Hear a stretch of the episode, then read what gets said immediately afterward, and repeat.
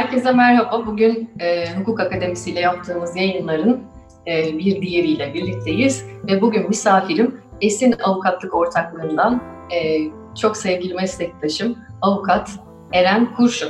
Merhaba Eren, nasılsın? Selam Bahar, sağ ol. Sen nasılsın? Teşekkür ederim, iyiyim. Nasıl git geçiyor bu süreç? Neler yapıyorsun? İyiyiz. Yani evden çıkmıyoruz. Ee, çok fazla işte zaten toplantı vesaire. Yani son bir buçuk ayda bir tane toplantı yaptım. Ee, bir şekilde evden çıkmadan işte devam ettirmeye çalışıyoruz işte. Herkesin dertleri aynı bizimkilerle. Fiziksel toplantı bir kere yaptın ama onun dışında Zoom'la devam ediyor herhalde değil mi? Onun dışında şey seviyesine geldik yani bu Zoom'dan önce hayat nasılmış ki e, seviyesine geldik.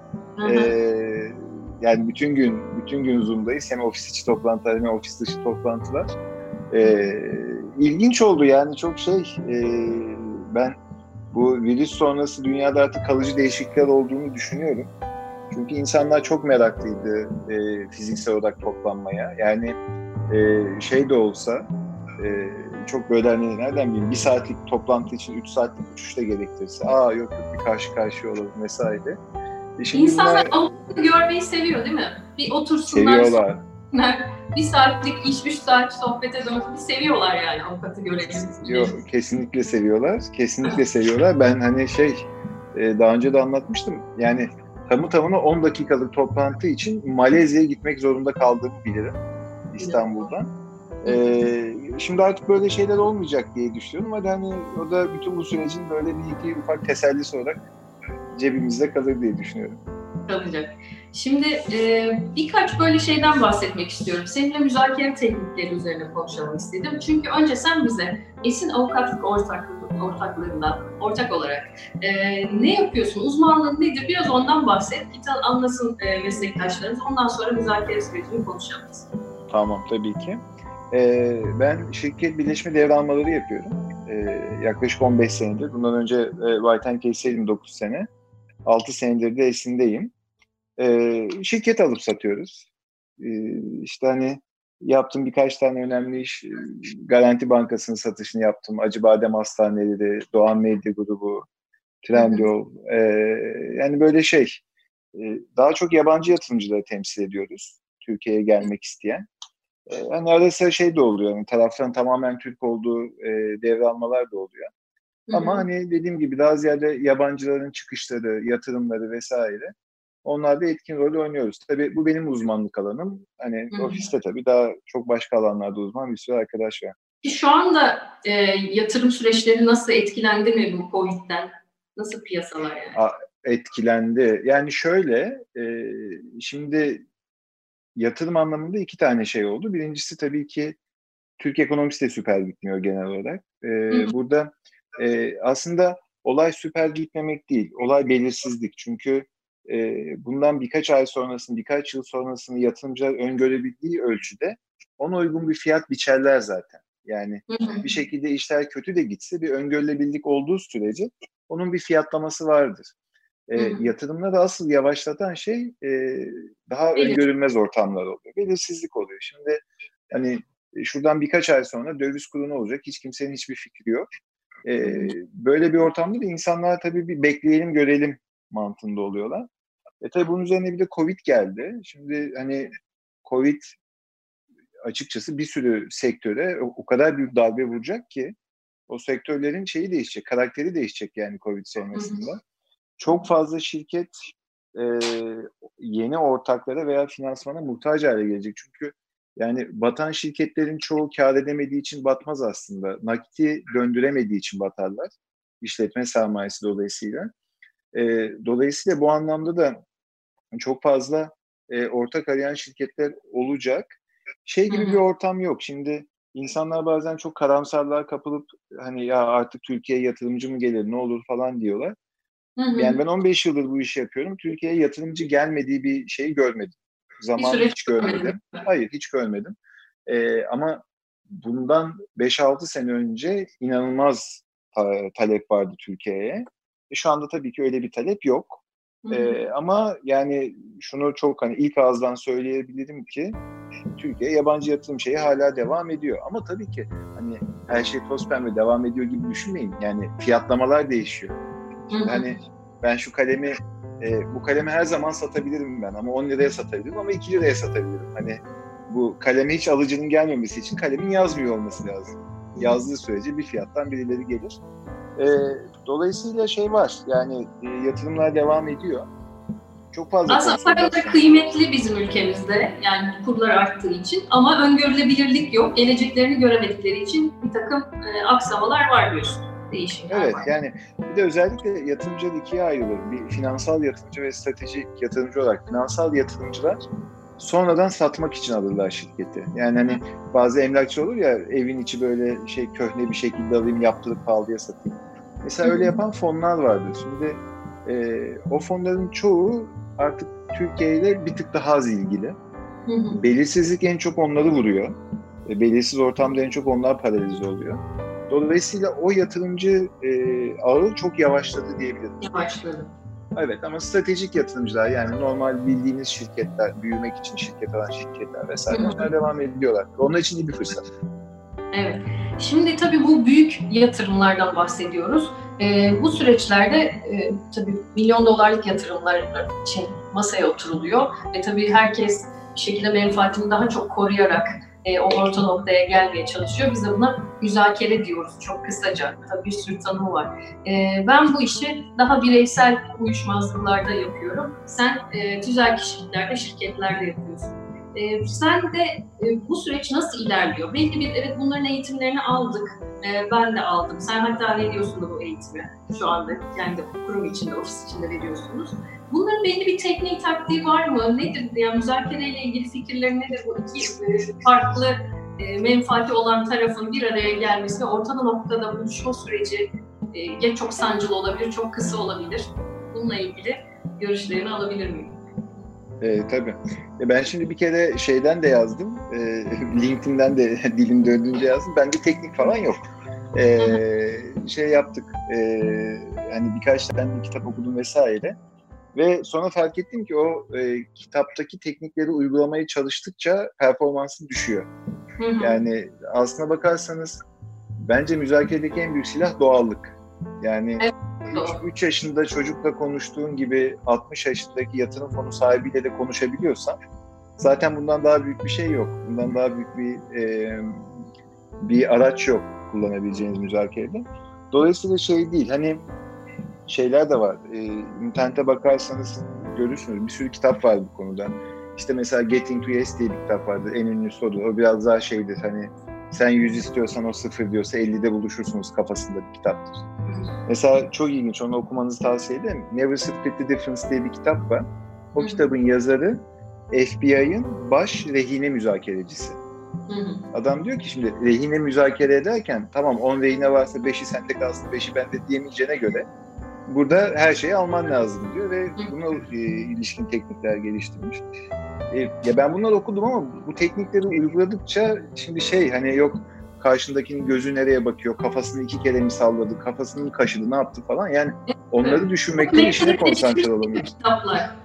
Çok mekanikleştirmişler süreci. Çok. Yani zaten o okuduğum kitaplarda aynı aynı fikirdeyim. Çok mekanik. Halbuki insan insanın gözüne bakıyor. Yani o anı Kesinlikle. toplamak çok önemli. Kesinlikle. Ee, onun için şimdi ben çok bir şey yapmayacağım. Ee, ama teknik falan bilmiyoruz da işte bunca yıldır da bunları müzakere ediyoruz. Daha kalkıp Eren sen ne biçim müzakere ediyorsun? Böyle müzakere mi olur diyen de çıkmadı. Sen bize ee, anılarından bahset o zaman müzakere süreçlerinde. Dolayısıyla ben size 6-7 tane not aldım. Genelde hani e, ofiste olsun, bazı okullarda olsun e, eğitim olarak anlattığım şeyler de bu notlar. E, ve bunlar neden önemli oldu? Bunlar aslında çok temel şeyler. Yani gerçekten hani günlük hayatta da müzakere dediğin şey sadece 70 sayfalık hisse devri sözleşmesinde yapılmıyor. İşte çocuğun varsa sabah geliyor. İşte baba kahvaltımı yarım yedim ama çikolata yiyebilir miyim? Al sana müzakere bir. Başlıyorsun sabah müzakere etmeye. Doğru. Onun dışında yok boyacısından tut bilmem nesine kadar yok araba alırken satarken bunların hepsi müzakere. Yani olayı sanki olduğundan daha farklı bir şeymiş gibi de çok göstermeye gerek yok. Bu hayatın her dakikasında olan bir şey aslında. Hı hı, ee, ben size onun için birkaç tane hakikaten şey e, notumdan bahsetmek istiyorum.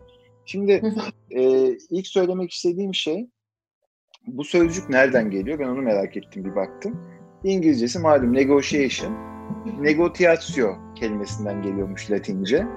Oradan da şey girmeyeceğim. Stipülasyon, mançipasyon falan girmeyeceğim. Kimse şey yapmasın. merak etme. Negociatio sözcüğü Latince doğru telaffuz ediyor mu bilmiyorum. İş yapmak, ticaret yapmak anlamında. Negotiation. Ee, Türkçedeki karşılığı müzakere, fikir alışverişi, karşılıklı bir şeyler zikretmek. Şimdi dolayısıyla hani kelimelerin köküne indiğimiz zaman e, farkındaysanız şey gibi bir şey yok. Efendim bu kelimelerin kökündeki anlamlar karşı tarafa laf sokmak değil. Karşı taraftan daha zeki olduğunu kanıtlamak değil. Tribünlere oynamak değil. Dolayısıyla müzakerenin amacı da bunlar değil. Müzakerenin amacı gerçekten iki insanın veya daha fazla insanın konuşarak bir şeyleri şey yapması, bir şeylere bir ortak bir noktaya varması. Varamadığın zaman iki tarafta kaybediyor çünkü. Zaten öyle bir ortam olmasa müzakereye ihtiyaç olmaz. Dolayısıyla her zaman bunun bilincinde olmak lazım. Bizim şeyler vardır. Mesela o bireysel görüşmelerde ve arabuluculuk süreçlerinde hep, hep onu söyler herkes. Ee, çok yüzü amacımız bağcıyı dövmek değil, üzüm yemek. Ee, dediğim gibi yani o o akıl ben daha akıllıyım. Ben ben benim dediğim olacak. Ben onu faka bastırdım. Asla bir müzakerenin niyeti ve tavrı değildir. Sonuçta hiçbir anlaşma e, sağlanamazsa zaten e, başarısızlıkla kalkılır o masanın her iki taraf için. Aynen öyle. Ee, çok basit ve hani hiç söylemeye bile değer bir nokta değilmiş gibi gözükse de e, belki de müzakerelerin en önemli şeyi bu. En önemli noktası bu. Yani o kadar çok hem meslektaşımız hem müvekkiller müzakere sırasında kendini kaybediyor ki e, yani yani bunu içselleştirmek çok önemli. Şimdi biraz başlayalım. Ben... Biraz egoyu seven bir meslek avukat. Evet, evet, evet. Ama o bizi başarılar sürüklüyor bence. Burada izleyen meslektaşlarımız, genç meslektaş adaylarımız varsa bırakın iyi olduğunuzu, iyi avukat olduğunuzu başkaları söylesin. Siz söylemeyin ve o duyguyla yaşamayın. O sizi başarısızlığa sürükler. Ve tabii buyurun Bey tekrar. Aynen, estağfurullah. Ee, 7 tane not almışım kendime. Bunların zaten ikincisi egoydu. Egodan başlayalım o zaman. Tamam, süper. Şimdi, Oradan başla. Orayı bir Yani gerçekten şey gibi düşünün. Yani e, toplantı salonuna ego girememeli. Yani bu bu kadar net. Yani şey gibi düşünün, ben derslerde bunu böyle anlatıyorum. E, toplantı odasının hemen girişinde hayali bir askı var gibi düşünün ve egonuzu çıkartıp oraya asıp toplantıya öyle giriyormuşsunuz gibi düşünün. Ha tabii ki yani bu hiçbir zaman şey değil. Bazen işler çok kızıştığı zaman hani insanlar birbirine hakaret edebiliyor vesaire. Hani birisi de böyle bir şey yaptığınızda diğer yanlarını çevirin anlamında demiyorum. Tabii ki yani bunlara karşılık vermek gerekir ama amaç sizin daha zekinizi, zeki olduğunuzu kanıtlamak değil orada. Amaç tribünlere, müvekkillere oynamak da değil. Amaç işi, amaç işi oldurmak, olduğu kendi mümkün olduğu kadar menfaatleri kollamak. Dolayısıyla e, yani egonuzu korumaya çalışmayın. Kendinize olduğunuzdan daha böyle müthiş bir avukat gibi de göstermeye çalışmayın. Amaç neyse, nereye varmaya çalışıyorsanız ona varmaya çalışın. Şimdi tabii bu işin e, yani bu işin kolay kısmı. Çünkü şu anda sadece sizden bahsediyorum. Bir de karşı taraf var. Şimdi yani siz tamam ben hiç egomu oynamayacağım, son derece makul ilerleyeceğim derken karşı taraftan bir ego çılgını çıkabilir. Ee, onu da yönetmek lazım. Onu da yönetmek lazım. Şimdi e, burada e, karşı tarafı gözlemlemek çok önemli. İlk söyleyeceğim şey bu olacak zaten. Oraya da döneceğim. Şimdi e, bakın özellikle egosu çok yüksek bir insanı, mesela ben çok hasbelkader çok gençken başladım müzakere etmeye. Ee, belki iki yıllık avukat falandım. Ee, o zaman da tabii çok meslek büyüklerimiz, abilerimiz falan hemen şeye başlardı ikinci cümleden. İşte biz de sizin abilerinizle müzakere ederdik bilmem ne falan. Hemen tık tık tık ufak ufak alttan alttan geliyor egoyu. olacak senin, sen genç avukatsın. Aynen, aynen, aynen. Yani bu mesela en klasik göstergesidir ego evet. zehirlenmesi. E, şimdi karşı tarafta tabii yani bunları biraz anlayışla karşılamanız lazım. E, kesinlikle kendi e, tarzınızı bozmamanız lazım. Bir de burada ben bir e, şey kullanmayı seviyorum. Şimdi bir e, kedi yavrusu örneğini kullanmayı çok seviyorum. Şimdi bir e, kedi yavrusunu sıkıştırırsınız kenara köşeye mesela. Hemen başlar tısmıs falan böyle patisini şey yapar. Şimdi o kedi yavrusundan daha güçlüsünüz. Ama şimdi onu çok da fazla sıkıştırmamak lazım. Tırmalayacak sıkıştırdığın zaman belli. Şimdi bir yandan sıkıştıracaksın, bir yandan da geçebileceği bir alan bırakacaksın ona ki kaçsın. Yani tamam sen ona hani sen ondan daha güçlüsün ama niye tırmalanasın? Hani gerek yok. O da üzülmesin. Sen de tırmalan. Zarar görmeyeceksin sıkıştırırken. Evet.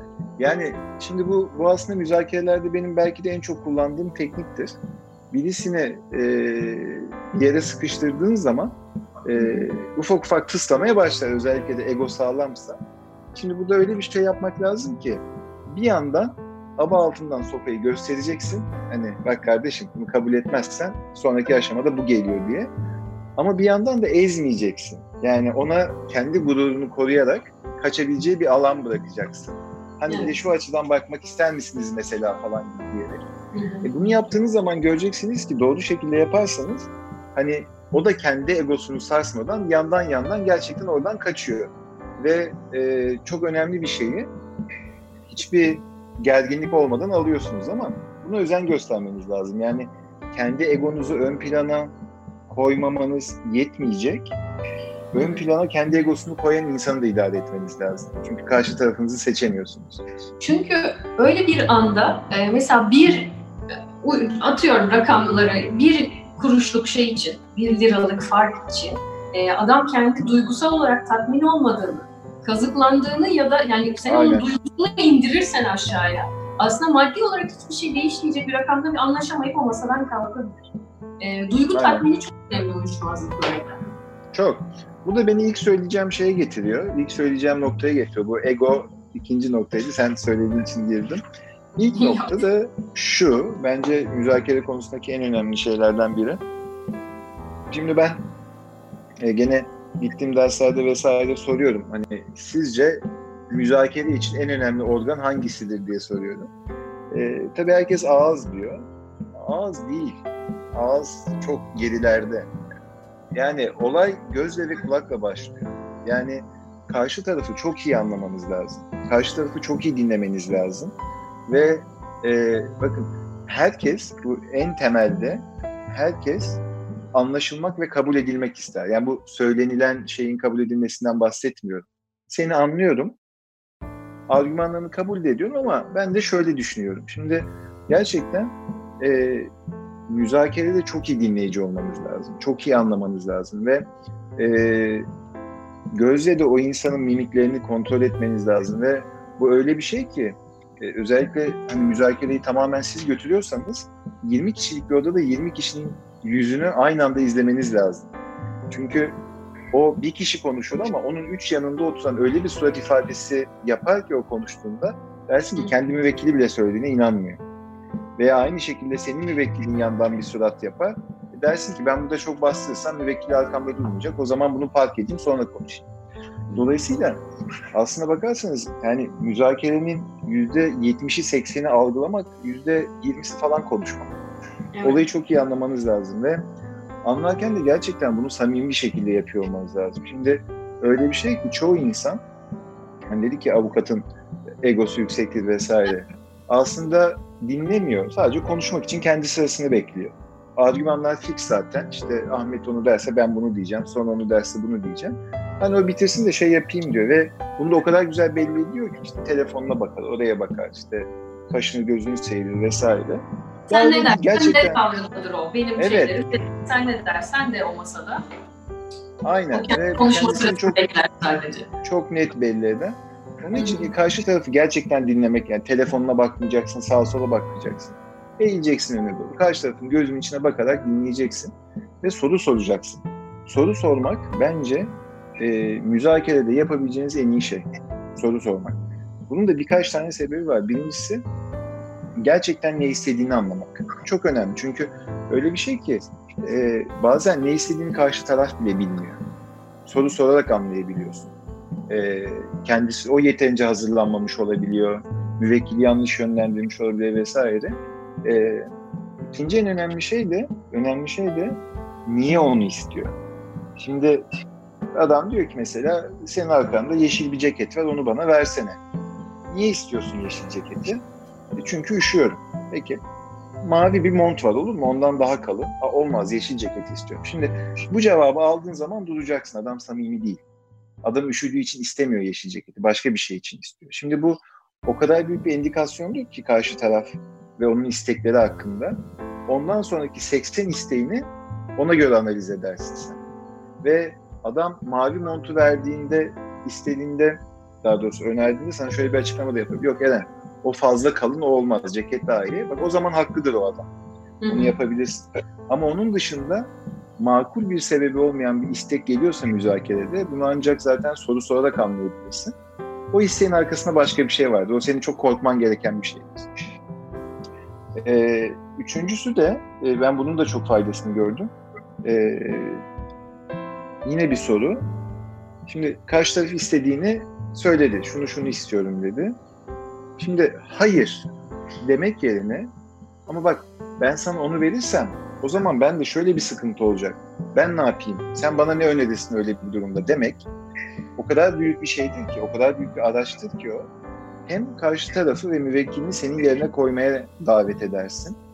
Ee, hem de o cümlenin akışından ortak bir şey doğar. Hani buyur beraber düşünelim, seni de anladım. O zaman buyur beraber düşünelim. Bu bir sorudur. Tam olarak duvar çekmemek bu teklifi. Tam olarak duvarı çekmeden. Evet. E, değil mi? Birlikte düşünelim, benim yerime geç. Bir de böyle bak demek. Evet. Şimdi bu da beni şeye götürüyor. Üçüncü söyleyeceğim şeye götürüyor. Şimdi bazı insanlar müzakerede hiçbir şey vermemeyi meziyet zanneder. Ee, öyle bir şey yok. Şeyi söylüyorum ben. Bu 300 Spartalı filminde Kral Leonidas savaşa girerken bağırır ya e, onlardan her şeyi alın ama onlara hiçbir şey vermeyin diye. Şimdi müzakerede öyle bir şey yok. Ve ortağım İsmail Hoca'nın güzel bir sözü var. Yani zaten adaletsiz bir sözleşme ihlal edilmeye mahkumdur. Dolayısıyla hiçbir şey almamak iyi bir şey değildir vermemek. Ee, alabildiğini alacaksın ve karşılığında da verebildiğini vereceksin. Yani karşı taraf makul bir şey istiyorsa, o şey onun için çok önemliyse ama senin için o kadar da büyük bir maliyeti yoksa e, o zaman onu ver. O zaman ver. Birincisi aksın. İkincisi karşı tarafta bir şeyler alabildiğini hissetsin. Sıkışmış gibi hissetmesin. Çünkü ne olursa olsun bu da hani e, hep al al al olduğun zaman işte o zaman kedi yavrusuna dönüyorsun. O zaman bir noktada birisi sana tıslayacak ve bunu şey gibi düşünmeyin. Bakın yani e, bu demin saydığım 3-4 tane iş e, yani bunlar birkaç milyar dolarlık işler. Hani şey bekliyorsunuz değil mi? Çok her şey böyle inanılmaz hesaplı, kitaplı, kuralları belli falan değil. Yani iş ne kadar büyük olursa olsun gene olay insan insana. Ee, ve gerçekten o anlamda da insanların duygularını doğru anlayabilmek, yönetebilmek çok önemli. Yani üç kuruş bir şey alacağım diye gidersin milyar dolarlık işi patlatırsın. Ve patlar da. Patlar da yani. Bir yanlış cümlenden patlayıverir. Zaten iplik ucundadır her şey. Ee, onun için yani ben e, almadan vermek Allah'a mahsustur diyorum şeylerde. E, müsakerelerde. Alacaksın da vereceksin de. Yani adil ve e, karşılıklı menfaatlerin dengeli bölüşüldüğü bir müzakere süreci en azından daha sonraki süreçler için işlevsel olur yapılacak sözleşme diyorsun. Aynen yani çünkü olay şeyle bitmiyor. Şimdi en azından hani ben benim bildiğim kısım şirket birleşme devranmaları. Yani biz oturduğumuz zaman minimum 50-100 sayfa sözleşme müzakere ediyoruz. Yani o böyle bir nokta, iki nokta, üç nokta veya hani sadece bir para müzakeresi değil. değil. Orada o kadar çok cephe var ki müzakere edilen ee, ve bu cepheler de öbek öbektir. Yani mesela 5-10 tane madde aynı menfaati korur. Ya o maddelerden ver birini bir şey olmaz. Kalan 9 maddeyi alırsın ondan sonra. Ee, onun için hani olayı biraz daha böyle şey görüp sonra sonra yok sonra. Yok sonra sonra. Pardon. ee, evet çalmaya geldiler mi? Ee, dolayısıyla şey e, o mesela maddeler öbek öbektir belli menfaatleri koruyan ve hani bir tanesini versen bir şey olmaz. E, ver o zaman. Şimdi bu da gene aynı noktaya geliyor. Olay şey gibi değil. Hani olayı egoya bağlayıp her şeyi almam lazım dersen hiçbir şey alamadan oturursun. Çünkü iş olmaz. Evet. Üçüncü noktamızı tamamladıktan sonra dördüncüye geçiyoruz. Bu da çok ilginç. Ben bunu daha yeni keşfettim. Bir, bir buçuk sene oluyor. Şimdi hı hı. E, gittiğim eğitimlerden bir tanesinde e, bir karakter testi yaptılar. E, bu çok ünlü bir test aslında. Myers-Briggs diye bir test. Hı hı. Ve orada dört tane karakter kırılımı var. E, şimdi bunlardan zaten en ünlüsü şey introvert, extrovert, içine kapanık, dışa dönük, konuşkan insan türleri gibi birkaç tane karakter kırılımı var. E, bunlardan bir tanesi de judging, perceiving karakter tipi diye bir ayrım. Türkçe'de yargılayan ve algılayan diye çevirmişler bunu. Şimdi çok ilginç. Biz e, bu programda 20 tane avukattık. e, bu şeyde ve şeyde de şöyle düşünün. E, 30 hani karakterler birbirine zıt karakter özellikleri. 30 puan bu tarafta veya 30 puan bu tarafta olabiliyorsunuz. Şimdi bütün ayrımlarda sınıfı böldüler. E, ve herkes hemen hemen eşit dağıldı. Yani mesela e, dışa dönükler bir tık daha fazla. Çünkü avukat hani doğası gereği bir tık daha dışa dönük oluyor. Ama bayağı içe dönük de var. İşte diğer karakter özellikleri de hani dengeli dağılıyor. Hiç dengeli dağılmayan bir tane karakter özelliği buydu. Yargılayan ve algılayan. Çok ilginç. 20 kişilik sınıfta e, 20 kişiden 19'u yargılayan karakter tipiydi. Bir tanesi algılayan karakter tipiydi ve yargılayan derken de hani böyle şey 30 üzerinden 28'ler falan vardı. Bayağı ciddi. Şimdi bu niye bana ilginç geldi ve müzakere anlamında niye çok önemli? Şimdi birincisi bir kere hani istatistik olarak bunun ben istatistiği yapılmış mı emin değilim ama ben o sınıfta çok net gördüm yani 20 kişiden 19'u böyleydi. Dolayısıyla yani 3 aşağı 5 yukarı çoğunluk avukatın da böyle olabileceği konusunda bir şey var, fikir olabilir bence. Şimdi bu ne demek? Türkleri çok ilginç. katıldı. Tüm Türk müydü? Hayır hayır tek Türk ben de. Herkes yabancı. Öyle ee, mi? Çünkü ben biraz acaba yabancı. milletle de ilgili bir şey mi diye düşünüyorum. Sanki Yok, Avrupa'da ama... dinleyen falan dedim ama hayır, değil hayır, e, hayır hayır. Çünkü şeydi tek Türk bendim ama yani şey iyi bir dağılım vardı. Yani Güney Amerika'dan da vardı, Kuzey Amerika'dan, Aa, Çin'den, evet. Japonya'dan her yerden adam vardı. Kültürel bir şey değil yani. Bence avukatsal bir şey. Yani avukatlık mesleğine biraz bağlı olan bir şey. Evet. Şimdi e, yargılayan algılayan ne demek onu anlayalım şimdi. Yargılayan nasıl biliyor musunuz? Böyle her şeyi programlı, her şeyi hemen yapması lazım. Mesela en hani bariz özelliği hani böyle listelerimiz oluyor ya böyle hani ne yapacağımızı yazdığımız. O listede olmayan bir şeyi yapınca o listeyi yazıp sonradan üzerini çizin, çizen insan bunun en tipik örneği diyorlar mesela. Her şeyi kafasında programlı, kendi kalıplarına göre yapması lazım. Tık tık tık iş halledecek. Şimdi e, ve hemen istiyor ve sonuç istiyor sonucu. Hemen istiyor. Şimdi böyle anlatınca aslında avukatların neden böyle olduğu konusunda çok bir şey yok yani. Meslek buna itiyor zaten. Meslek Şimdi bu e, şeylerin yabancıların judging bizim de yargılayan dediğimiz insan tipi. Aslında yargılamak pek bir alakası yok. Kelime biraz yanıltıcı bence. Şimdi algılayan da nasıl biliyor musunuz? Ee, daha esnek. Her şeyi anlamaya çalışıyor. Bir işin yapılması yarına gerekliyse bugünden yapıp göndermiyor. Dur bakalım ya başka ne opsiyon çıkacak diye bakıyor. Daha esnek. Opsiyonlarını devamlı açık tutuyor ve bekleyip görüyor. Şimdi e, dediğim gibi avukatların büyük çoğunluğu muhtemelen ilk gruba düşüyor. Ben canlı örneğini gördüm. Ve bunun içinde her türden avukat var. Yani birleşme devralmacı, vergici, efendime söyleyeyim tahkimci ne ararsanız vardı. Çok karışık bir grup yani. Şimdi e, müzakerelerde de bunu görüyorsunuz. Adamın kafasında bir program var. Diyor ki onu alacağım, şunu alacağım, bunu alacağım. Bunları da hemen alacağım bilmem ne. Ve öyle bir şey ki şeyde müzakerede tak tak tak tak tak almaya çalışıyor. O Şimdi, esneklik yok. Esneklik yok. Hı hı. Esneklik yok. Çünkü müzakerede öyle şeyler çıkabilir ki adam e, yarım saat konuşur, arada iki tane kelime söyler, sözleşmenin kalanını o yakaladığınız iki kelimeden alır götürürsünüz. Ama onun için her şey açık olmanız lazım. Bir de dediğim gibi şimdi karşı tarafa siz tamamen kendi kafanızdaki programla gidip tak tak ben sadece bunu yapacağım derseniz o zaman yani sen nasıl karşı tarafı planlayabiliyorsun ki zaten? Bu iki taraflı bir şey. Sen evet. kendi planını yaparsın ancak karşı tarafı planlayamazsın. Ee, bu şeyi anladıktan sonra gerçekten böyle geçmiş 15 seneme döndüm baktım. Ya bu hakikaten çok ilginç bir şey diye. Çünkü gerçekten de o müzakerelerde gördüğünüz en büyük sıkıntı şu ikinci gruba az insan girmesinden çıkıyor. Yani şunu diyebilirsin. Yani bir şeye hemen evet demen gerekmiyor ama ya şimdi sizin söylediğiniz de bana mantıksız gelmedi. Müsaade ederseniz bir ofise gidip bunu bir düşüneyim. Biraz daha araştırayım. Bir müvekkilimle konuşayım falan. Hani ondan sonra çünkü adamın dediği doğru çıkabilir. Efendim aklınıza başka şeyler gelebilir vesaire.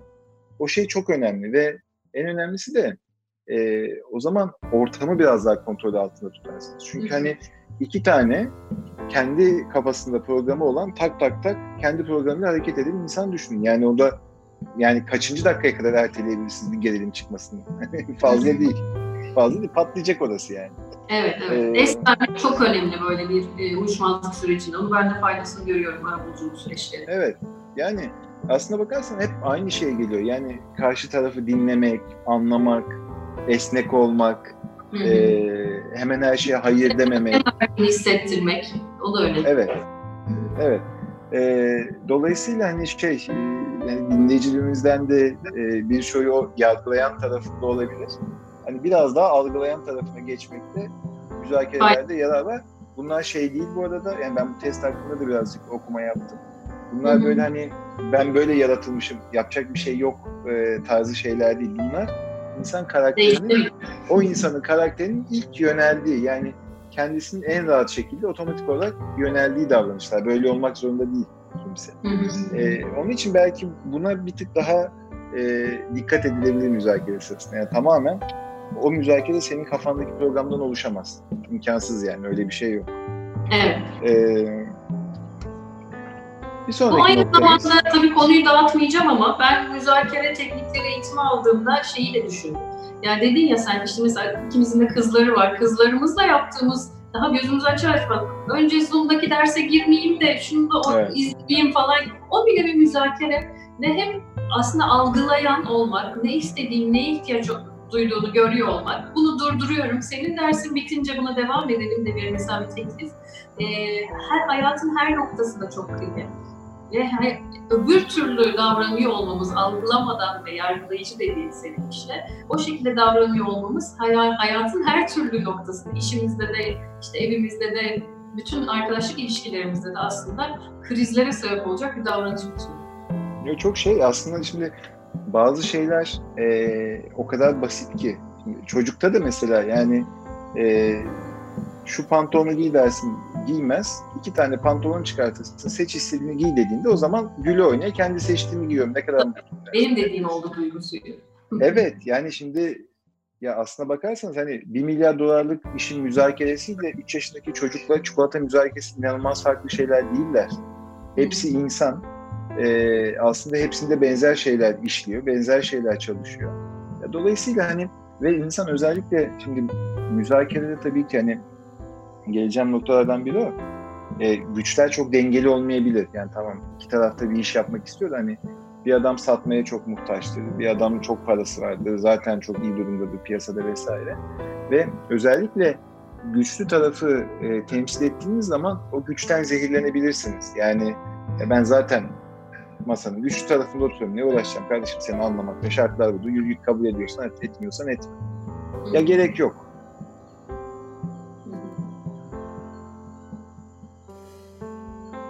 Gerek yok. Gerek e, ve e, karşı tarafın da size yardımcı olmamasına sebep olur. O, o iyi bir şey değil. O iyi bir şey değil. E, bir sonraki nokta aslında bu da çok temel bir nokta. E, fakat bu da e, çok e, göz ardı edilen bir nokta. Ben iyi ara ara gözümü ekrandan alıyorum çünkü bilgisayara tamam. gelecek sorulara gelen sorulara bakıyorum Merak. Kusura bakma. Tabii tabii tabii. Ya estağfurullah. estağfurullah. Tamam, o yüzden bir bilgisayarı kontrol ediyorum. Sen Arada e, bö- dinliyorum. Kulağım sende. Tamam. Tamam. Arada bölüp soru da alabiliriz. Hiç sıkıntı yok. Heh, tamam. Ee, bir sonraki nokta da dediğim gibi çok temel bir nokta. Ee, iyi bir insan olmak, karşı tarafa iyi davranmak. Şimdi e, özellikle birleşme devranlarında güzel bir laf vardır. E, şirketleri şirketler almaz, insanlar alır diye. E, bu bir bu bir insan işi ve e, karşı tarafla o kimyayı, o güveni oturtabilmeniz aslında bakarsanız en önemli adım müzakerede. Ee, ya bunlar çok basit şeyler. Mesela öğle vaktinde ofisinize gelen bir insana uzun bir toplantı olacaksa ya aç mısınız? Bir şey söyleyeyim mi size demek. Ha, evet, öyle çok bir iyi. öyle öyle iyi bir başlangıç ki toplantıyı anlatamam. Öyle iyi bir başlangıç ki. Ee, ve bunu o kadar az insan yapıyor ki sanki müzakere ettiği tarafı düşman gibi görüyor adam. Ya değil. Yarın öbür gün onun koltuğunda sen oturacaksın. Yarın öbür gün başka bir işi o avukatla beraber yapıyor olacaksınız. Yani iyi davranmanın hiçbir kötü sonucu olmaz. Ben ilginç bir anımı anlatayım. Ee, bundan birkaç sene önce çok e, büyükçe bir e, şirket devralması. Londra'da müzakeredeyiz. Ee, işte öyle agresif bir ortam var ki aynı satıcı iki farklı alıcı adayıyla müzakere ediyor. Aynı anda yan yana iki odada iki farklı avukat grubu müzakere ediyor. Yani bir avukat grubu benimle müzakere ediyor, başka avukat grubu diğer odada başkasıyla müzakere ediyor. Ve ortam müthiş gergin. Ee, şey, e, savundukları pozisyondan makul olmaktan çok uzak. Yani şöyle söyleyeyim size, biz yukarıdaki şirketi alıyoruz ama asıl para eden şirket aşağıdaki ve yani böyle milyar dolar bandında bir şirketten bahsediyoruz. Adam diyor ki ben yukarıdaki şirketin hisselerini sana veririm. Aşağıdaki şirkete sahip midir değil midir ona bak kardeşim ben bir şey diyemem diyor. bir milyar dolar işte. Ee, ya öyle makul olmaktan uzak ve gergin bir ortam. Şimdi İngiliz bir avukatla müzakere ediyoruz. Kahve geldi. Ee, dediğim gibi yani son derece sert ve şey gergin geçiyor. Kahveden bir yudum aldım. Böyle bilerek şey yaptım. Bilerek this is beautiful dedim. Yani normalde kahve için beautiful demezsin İngilizce. Yani delicious dersin, nice dersin. Bilmem ne falan. Ve avukatın yanında, o hani işe asıl götüren ortak avukatın yanında işte bir tane daha kıdemsiz bir avukat vardı. Ve hemen başladı o. Hani o maşallah zaten seviyor. Gerginliği seven adam tipi de vardı çünkü. Aa tabii. Kavga isteyen müzakereci vardır. Tabii, tabii. O, o tamamen bağcıyı dövmeye gelen insan. Evet. Ee, hemen başladı tabii şey ya İngilizce'de de kahveye beautiful demezsin ama bilmem ne falan diye. Yanındaki adam elindeki kalemi bıraktı. Gerçekten çok mu beğendin kahveyi dedi. Evet çok güzel gerçekten dedim yani. Çok tadı da güzel, kokusu da süper falan dedim. Adam işi gücü bıraktı, müzakereyi de bıraktı. 5 dakika boyunca o kahve makinesini kendisinin ofise nasıl aldırdığını, diğer ortakların buna niye itiraz ettiğini ama çok bastırdığını, Şimdi o Global Hukuk Bürosu'nun web sitesinde bile o kahve makinesinin bir yerde resimleri olduğunu vesaire. Adam işi gücü bırakıp 5 dakika bana o kahve makinesinin hikayesini anlattı. Ve o sert adam gitmiş böyle yüzünde güller açan, o kahveyle gurur duyan bir adam vardı. Şimdi e, yani e, müzakere girer girmez kanka ne yaptın diye sorun demiyorum. Yani ama şey olun ya hani iyi insan olun, düzgün olun. Kahve güzelmiş demekte bir şey yok. Size bir maliyeti yok bunun. Veya hani aç mısınız diye sormakta, üşüyen bir insanı görüyorsanız ya üşüdüyseniz klimayı kapatayım mı diye sormakta hiçbir şey yok. Yani buna normal arkadaş ortamında 5 dikkat ediyorsanız müzakere ortamında 10 dikkat edin. Çünkü bunlar çok kuvvetli mesajlardır. Ben bunun tam tersi bir çok kısa bir şey anlatacağım. Bir tecrübe ettiğim bir şey. Yine bir uzlaşma görüşmesi yapacağız. Karşı taraf avukatına aradım. Dedim ki çok hoş bir şekilde buyurun size bir kahve ikram edelim ve birlikte hani, konuyu bir görüşelim dedim. Ee, tabii ama bir toplantım var Bahar Hanım. E, yaklaşık işte yarım saat sonra bitecek sonra geleceğim dedi. Tabii dedim çok normal hepimizin başka işleri olabiliyor. Ve ben bunu bu şekilde kabul etmiş ve kendisini e, ilerleyen saatler için beklerken. Müvekkilim dedi ki e, işte diğer, diğer taraf onunla görüşmüş. Ya bizim avukat sizin avukatı aramış işi de yokmuş ama yarım saat beklesin patronun kim olduğunu anlasın e, demiş. işte yani. Şimdi buyurun negotiation'a tamam mı? Yani Evet, ve evet. o dedim ki tekrar bunun üzerine dedim ki merhabalar Memle Bey sizi bekleyecek vaktim yok Ee, ve o iş benim yani o iş negotiation'dan çıktı ve kop- kopardım ipleri o kadar şey tavrı var ki çünkü üstten bakan bir tane daha gelmeden.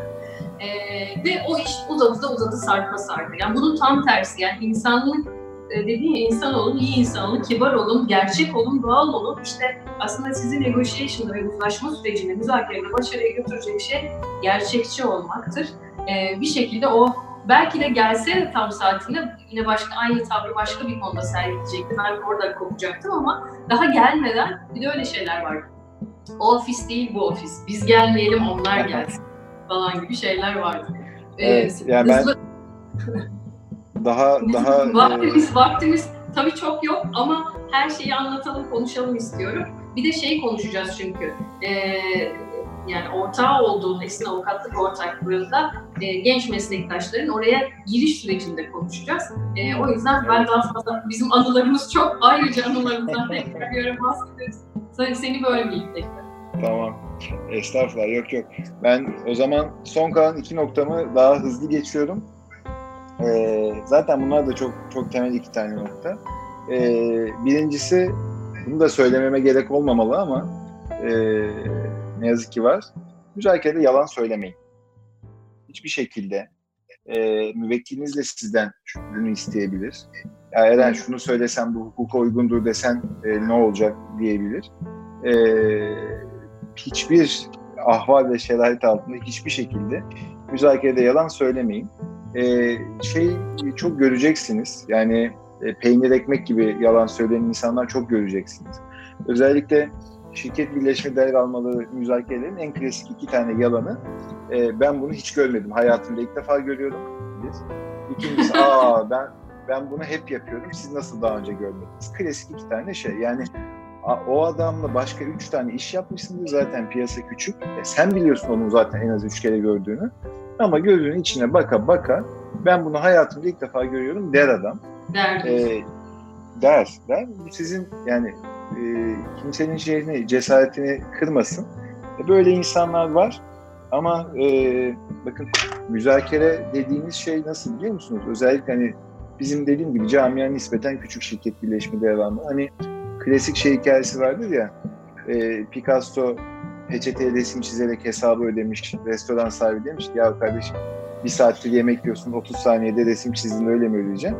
Picasso da 30 saniye değil 40 yıl artı 30 saniye o resim. Şimdi müzakere de böyledir. Yani sizin 15-20 yıl üst üste koyduğunuz, oluşturduğunuz reputasyon o müzakereye girişteki en önemli şeyinizdir aslında.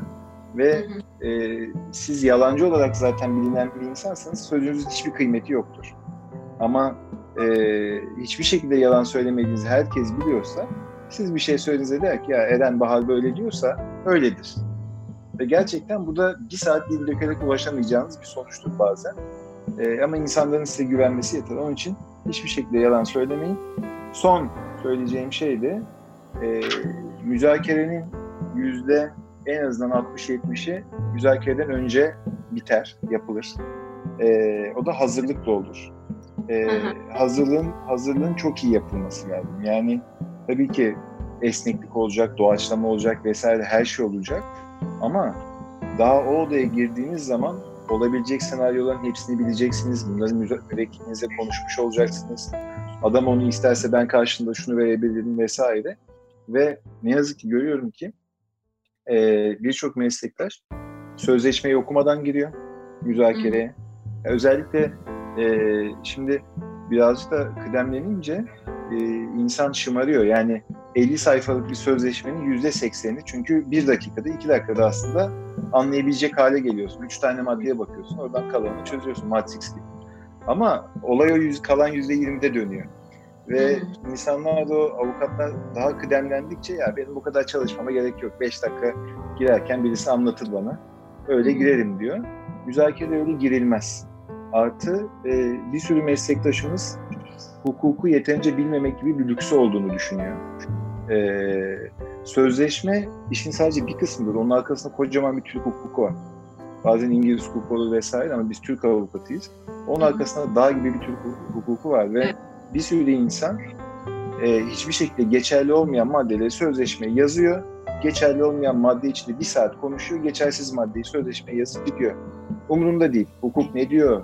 O sözleşme nasıl yorumlanıyor vesaire. Ee, onun için hani bir saat nefes tüketiyorsun bir şey almadan kalkıyorsun masadan. Ee, hazırlık bu işin A'sı B'si. Ee, müvekkille beraber hazırlık. Kim daha güçlü? Şimdi şu kalemin 10 liraysa değeri, karşı taraf 20 lira veriyorsa abicim yorma adamı. Yorma hani yok kalemin ucu şöyle mi? 20 lira veriyordan ver geç. Ama bazısı da 10 liralık kalemi 3 lira veriyordu. Şimdi bu dinamiği bile bilmeden bu hazırlığı bile yapmadan o müzakereye girmek öyle bakarsın. Yani sadece önündeki 50 sayfalık sözleşmeyi konuşursun. O dinamikleri çok iyi anlamak lazım. Sözleşmenin arkasındaki ümitleri çünkü birleşme devralmada gelecek satın alırsın. Şirketin bugününü değil aslında. gelecekte o şirkette gerçekleştireceğin hayali satın O hayali anlamadan, e, karşı iki tarafın durumunu bilmeden, güç dengesini anlamadan müzakereye girdiğinde e, işin %70'ini kaçırırsın zaten. Öyle bakarsın etrafına yani. Bu kadar. Şeylerin bunlar. Müzakereleri ilişkin tavsiyelerim bunlar. Şeye, YouTube'a bir şey yazmış. Bahar Hanım, Eren, yani biraz daha az müdahale edin de Eren Bey'den daha fazla bilgi alalım. Estağfurullah. Burada karşılıklı sohbet ediyoruz. yani e, Eren, Eren Bey ayrıca bununla ilgili belki eğitimler verecektir. Şimdi e, Eren'cim şeye de geçelim istiyorum ya. Yani bu e, tabii bunu biz bir oturumda konuşmuştuk. İstanbul'da davetli olduğumuz ikimizin de ben evet. Butik'ten bahsetmiştim. Sen kurumsal büronun işleyişinden bahsetmiştin. Ee, işte ve gençlerin kaygılarını konuşmuştuk. İşe giriş süreçlerini merak ettiklerini konuşmuştuk. Nasıl ilerliyor Esin Avukatlık ortaklığında? Ee, başvuruları nasıl değerlendiriyorsunuz? Ee, ekip arkadaşlarınızı nasıl işe alıyorsunuz? Biraz bize bahseder misin? Evet, bizde e, yani öncelikle şeyden başlayayım. En aslında e, dönemsel ve mevcut zamanın en önemli sorusundan başlayayım. E, Covid zamanı ne yapıyoruz konusu. E, ya biz şeylerimizi önümüzdeki sene için stajyerlerimizi aldık. Yani bazı bürolar e, onlara da haksızlar diyemiyorum çünkü o kadar belirsiz ki şey gelecek. E, bazı bürolar durdurdu stajyer alımlarını. E, biz sonunu düşünen kahraman olamaz diyerekten e, bu seneki stajyer arkadaşlarımızı aldık. İnşallah yani Allah da alamayacağımız duruma getirmesin. E, şimdi bizde aslına bakarsanız bu işe alım süreci biraz e, stajyere ne gözle baktığınıza göre değişiyor. Yani çünkü bazı bürolar diyor ki yani stajını yapsın sonra gitsin diyenler var. 10 evet. kişi alayım, staj sonunda 5'i kalır 5'i gitsin diyenler var. Ee, şimdi çok iddialı bir söz olacak. Belki bir sürü insan da yadırlayacak ama biz 10 e, sene sonra bizde ortak olabileceğini düşünmediğimiz hiç kimseyi stajyer olarak almıyoruz. Ee, tabii ki onu en baştan bilmeniz imkansız. Yani hani iki ağaç dikiyorsunuz. Hangisi çıkacak, büyüyecek onu bile bilmiyorsunuz. Tabii çok doğru. Ee, ama bazı insanlar da o sinyalleri en baştan veriyor olmayacağına dair. O sinyali gördüğümüz çocuğun ya Harvard'ı üç kere bitirmiş olsun, efendim 4-0'da 5 hukuktan birden mezun olmuş olsun. Bizi hiç zerre kadar ilgilendirmiyor almıyoruz. Allah da alana bağışlasın diyoruz. Ee, bizim sürecimiz şu anlamda biraz ilginç. Ee, şimdi bu kafa yapısıyla yola çıktığımız için biz herkese şans veriyoruz. Yani bizim baz ortalamamız 2'dir. Yani öyle 3-3,5 falan gibi bir şey değil. 2'dir. E, iki ortalamayı tutturan herhangi bir hukuk fakültesinden, liseden mezun herkesin bizde şansı vardır. Herkesin CV'si değerlendirilir. E, bazı sorular sorarız. Bunların hepsi o kişiyi insan olarak e, tanımaya şeydir, e, tanımayı hedefler. E, ve hani bu sene galiba yaklaşık 500 arkadaşla başladık yola. E, hepsini tanıdık cevaplarıyla, hepsinin CV'si okundu, cevapları okundu. Bunların 120 tanesiyle birebir görüşüldü. E, çünkü şey yapmak istemiyoruz. Yani şu okuldan gelmiyorsan esinde bir şansın yok gibi bir şeyimiz yok bizim. Herkesin şansı var. Biz e, düzgün insan arıyoruz. Çünkü e, okul bir altyapı veriyor ama hani sen de biliyorsun hani buzdağının ucunun ucu bile değil okulda aldığın şey. E, ve hakikaten hani nasıl şirket alırken e, bir ümit alıyorsan stajyer alırken de bir ümit alıyorsun. Onun gelecekte iyi bir avukat olacağına dair. Onun için bizde böyle piyasada eleştirenler de oluyor hatta birazcık böyle çok mu havaya girdi Esin falan. E, bizim çünkü yaklaşık 8-9 kademeli bir iş alım şeyimiz var. Bunun sebebi tam tersi havaya girmememiz. Yani biz herkese şans vermek istiyoruz. Herkese şans vermeyi de bir aşamada yapamıyorsunuz. Ee, bizde bizim ofiste stajyer olarak girdiğinizde e, ofisin hemen hemen bütün ortaklarıyla tanışmış oluyorsunuz. Hepsi sizi görmüş oluyor. Hepsiyle mesai harcamış oluyorsunuz. Takım içinde nasıl davranıyorsunuz, bu gözlemleniyor vesaire. E, çok uzun bir süre, çok vakit harcıyoruz.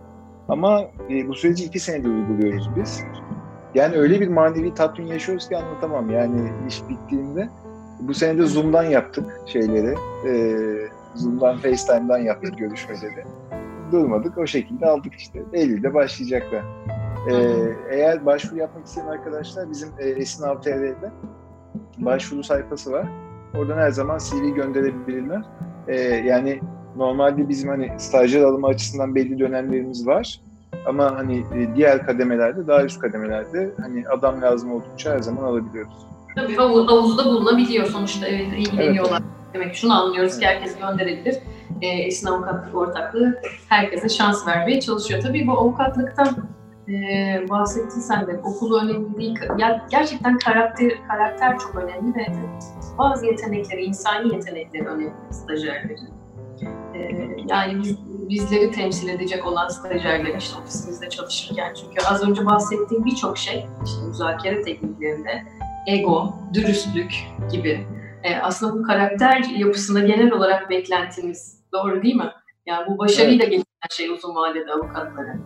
Evet yani bu mesela bizim en temel kriterlerimizden biri biz çok hırslı adam istemiyoruz. Evet. Ee, şimdi iki, iki tane iki tane hırs türü var. Ben mesela ben tanıdığım en hırslı insanlardan biriyimdir. Ee, ama benim hırsım hep daha iyisini yapmaktır. Yani her şeyi bilmem lazım, her şeyi okumam lazım, hiçbir şey kaçırmamam lazım. O yanımdaki adam düşsün takılsın hırsı değildir.